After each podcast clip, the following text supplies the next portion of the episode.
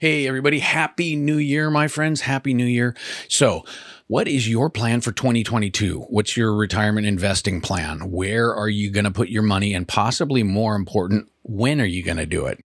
So, a couple episodes ago, I said that if you're self employed and you're not putting away a thousand bucks a month, you need a side hustle. And I still stand by that. Okay of course, there are nuances. If you're 25 years old, you can put away less. And if you're 55, depending on how much you've got socked away, you may need to be doing more. Anyway, I, I like the number, the thousand dollar number, because it's a nice round number and it's an amount that you can realistically make in a month with a side hustle. Now, today I'm not going to talk about how to make the money or how to invest the money. Today I'm going to talk about when to invest the money. Little background here. So, when I quit my job and got myself into this frightening world of variable income, I was afraid to make my IRA contributions throughout the year. Um, you know, I would take small distributions, uh, as, as small as I could from my business throughout the year, just so I could pay the bills um, and I took as little as I could because, you know, I never knew how much my income was going to be a couple of months down the road. So then come around March, around tax time, I'd be having that uncomfortable talk with my accountant about taxes. And she would say, Matt, you owe, say, three grand in taxes. But if you put 10 grand into your SEP IRA, you won't owe anything or something like that. And I remember one time, like it was yesterday, it was like 2008. And we had that conversation while I was in a cab in New York. And she told me how much I owed and how much I could offset by putting a wad of cash into my IRA. And I remember just being sick to my stomach. But I got out of that cab, went to my hotel room, got onto E Trade, and transferred pretty much every available cent that I had into my uh, uh my SEP account. And thank God for those conversations every year because, well, my account's awesome, and she kicked my ass into putting away money and saving on taxes in the process. But there is a problem with my strategy of waiting until tax time to make my contributions. And that was that it was I was missing out on gains, okay? Yes, I was keeping my powder dry, but that nervousness was costing me money. Now, class is in session now. Today's lecture is going to be about the beauty of dollar cost averaging had I been putting money into my IRA at a thousand bucks a month instead of waiting, that would have been doing what they call dollar cost averaging. Now, um, here is an, an official definition from Investopedia. Dollar cost averaging, or DCA, is an investment strategy in which an investor divides up the total amount to be invested across periodic purchases of a target asset in an effort to reduce the impact of volatility on the overall purchase. The purchases occur regardless of the asset's price and at regular intervals. In effect, this strategy removes much of the detailed work of attempting to time the market in order to make purchases of equities at the best prices. Dollar cost averaging is also known as the constant dollar plan. Okay, so when they say that the goal is to reduce the impact of volatility, what they mean is that, you know, if you put away one fat lump sum at, uh, into the market and then the market takes a dump, you're going to take a big loss and then you're not going to be able to buy the dip because you put all your money into that, uh, you know, that lump sum deposit, if you will. But if you're going a month at a time and gradually buying your way in, if the market's going down, you get to get in at lower and lower prices as the price of the equities go down, which will give you more opportunity for upside. So, yes, you're avoiding volatility, but you're also getting more exposure to the possible gains, and meaning your money isn't sitting idle on the sidelines for most of the year like mine did. Okay and it adds up seriously. So I broke out my Compoundee app. Again, I love this app. It's called Compoundee, C O M P O U N D E E, to check this out. And dollar cost averaging does make a difference in your real returns. So I've been uh, self-employed for 15 years, so I'm going to use a 15-year time frame here for this illustration. I'm also going to use $1,000 a month as the number. So if I were to have put up $12,000 a year into my SEP every year at the end of the year in a lump sum and just put it into an S&P mutual fund that averaged an 11% return, I'd end up with about $413,000 after 15 years. But if I put in $1,000 a month, dollar cost averaging instead, I would have ended up with $433,000. Okay. Not a huge deal, but that's 20 grand more by dollar cost averaging in. So this strategy not only helps protect you from volatility in the form of violent drops, but it also increases your returns by putting your money to work sooner. All that said, and this is not financial advice, but it's worth looking at your projected income this year. And if you do have my habit of keeping your powder dry, you might consider coming up with a comfortable number for your monthly IRA contributions and dollar cost average your way in. And it doesn't just have to be for your IRA, it could be for your cryptocurrency purchases. As for me, I'm totally wishing that I would have dollar cost averaged instead of throwing in a lump sum in October I'm not worried about it for the long run, but right now Bitcoin is seriously on sale and I don't have any dry powder to take advantage of the sale. Just something to think about for your money in 2022. Okay, next up, uh, retirement legislation is coming this year. Okay, last summer I mentioned some legislation that was brewing, and I want to give you a quick update on it the Securing a Strong Retirement Act of 2021, which is sometimes called the Secure Act 2.0, passed the House Ways and Means Committee in May, which set it up for a vote on the House floor, but that bill was stalled as Congress shifted their focus to Biden's Build Back Bolshevik proposal. Um, we're still waiting to see what happens with that $1.7 trillion deal. But in the meantime, insiders are saying that there's optimistic sentiment about the Secure Act getting passed this year. So, real quick, I just wanted to share a few of the details with the plans with you.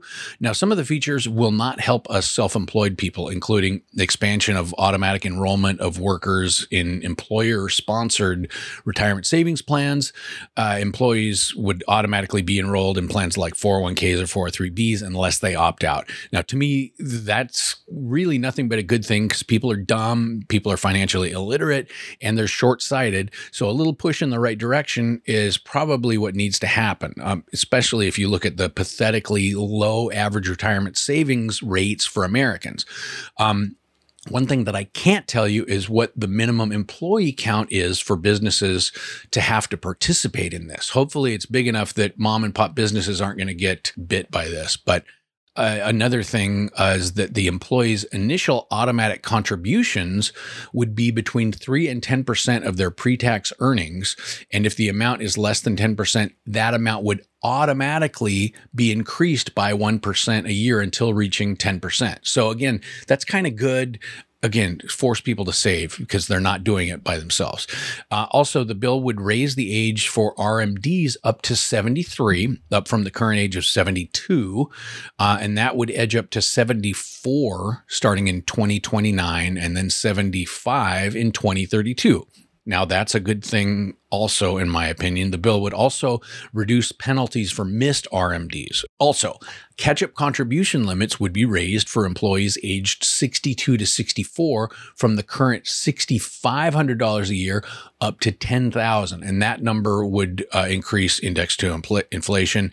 Also, a good thing but that's for employee sponsored plans. For traditional IRAs, the 50 and up catch up contribution isn't slated to be raised, but they would index future raises to inflation. So that's not a big deal. And that really doesn't help us self employed people. There's a couple other things in there, but the main takeaway is that yet another year has gone by without Social Security reform. Okay, that's the elephant in the room. Little band aids like the Secure Act are going to help some people. Yes, definitely.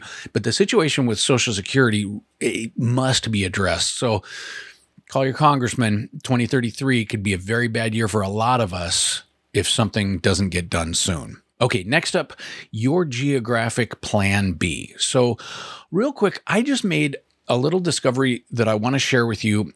And as I've mentioned previously, I'm big on the idea of having what I call the geographic plan B, which is basically a place where you would be comfortable living that has significantly lower overall costs of living in case, say, your investments don't work out and you need a cheaper place to live. If you haven't listened to my interview with Tim Leffel, that dude bought a house in this really cute little town in central Mexico called Guanajuato, and he lives a great life there for cheap. Now, your plan B doesn't necessarily have to be a foreign country though generally you will need to head abroad if you want the biggest uh, like bang for your buck. Anyway, I always think of it in terms of post retirement when I'm living off my investments. But uh, now that many of us are shifting to remote work, it's becoming a lot more feasible to head somewhere while you're still working and start getting the benefits of cheap living before you're on a fixed retirement income.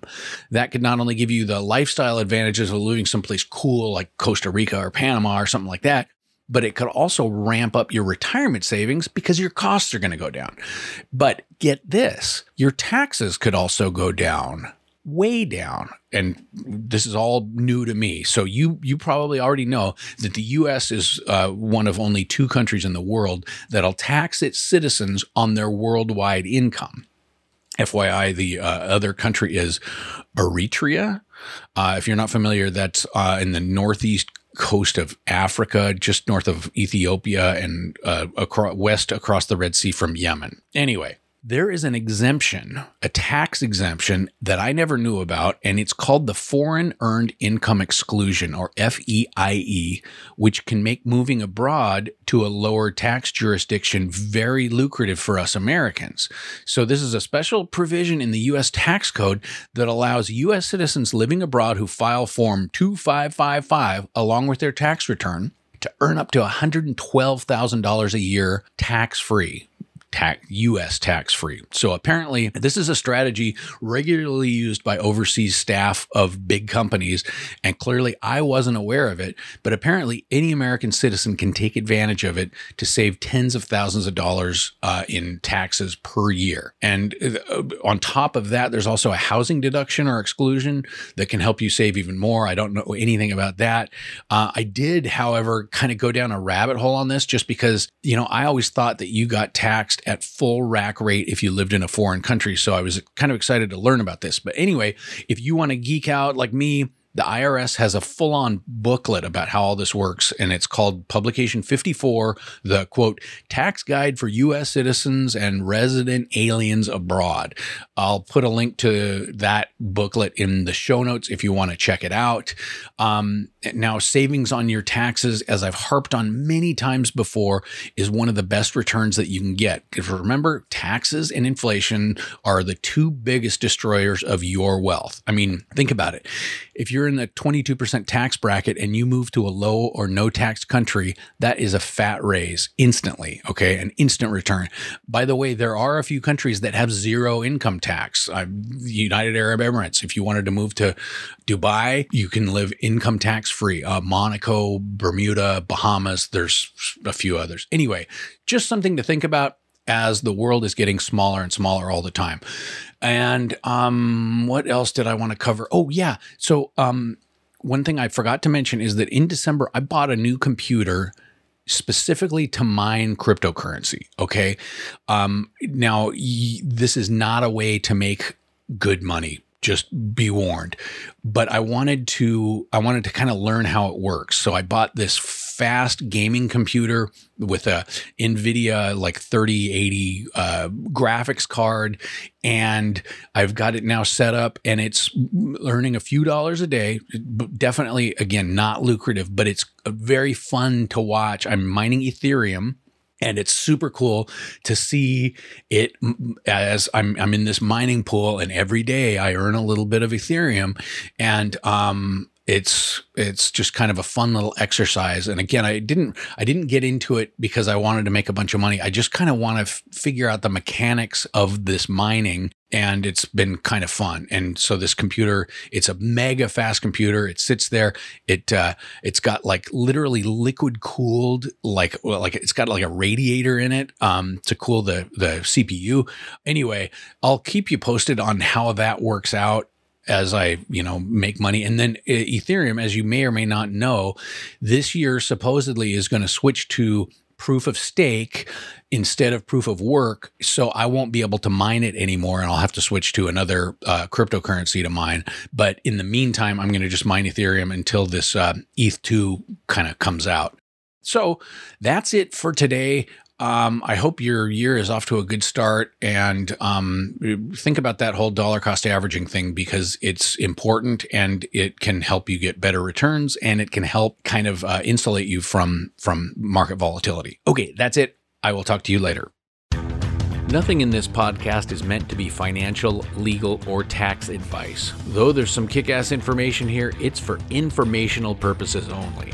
Take control of your retirement planning, but get professional counsel if you need tax, legal, or financial advice. For more content like this, join my mailing list at rogueretirementlounge.com.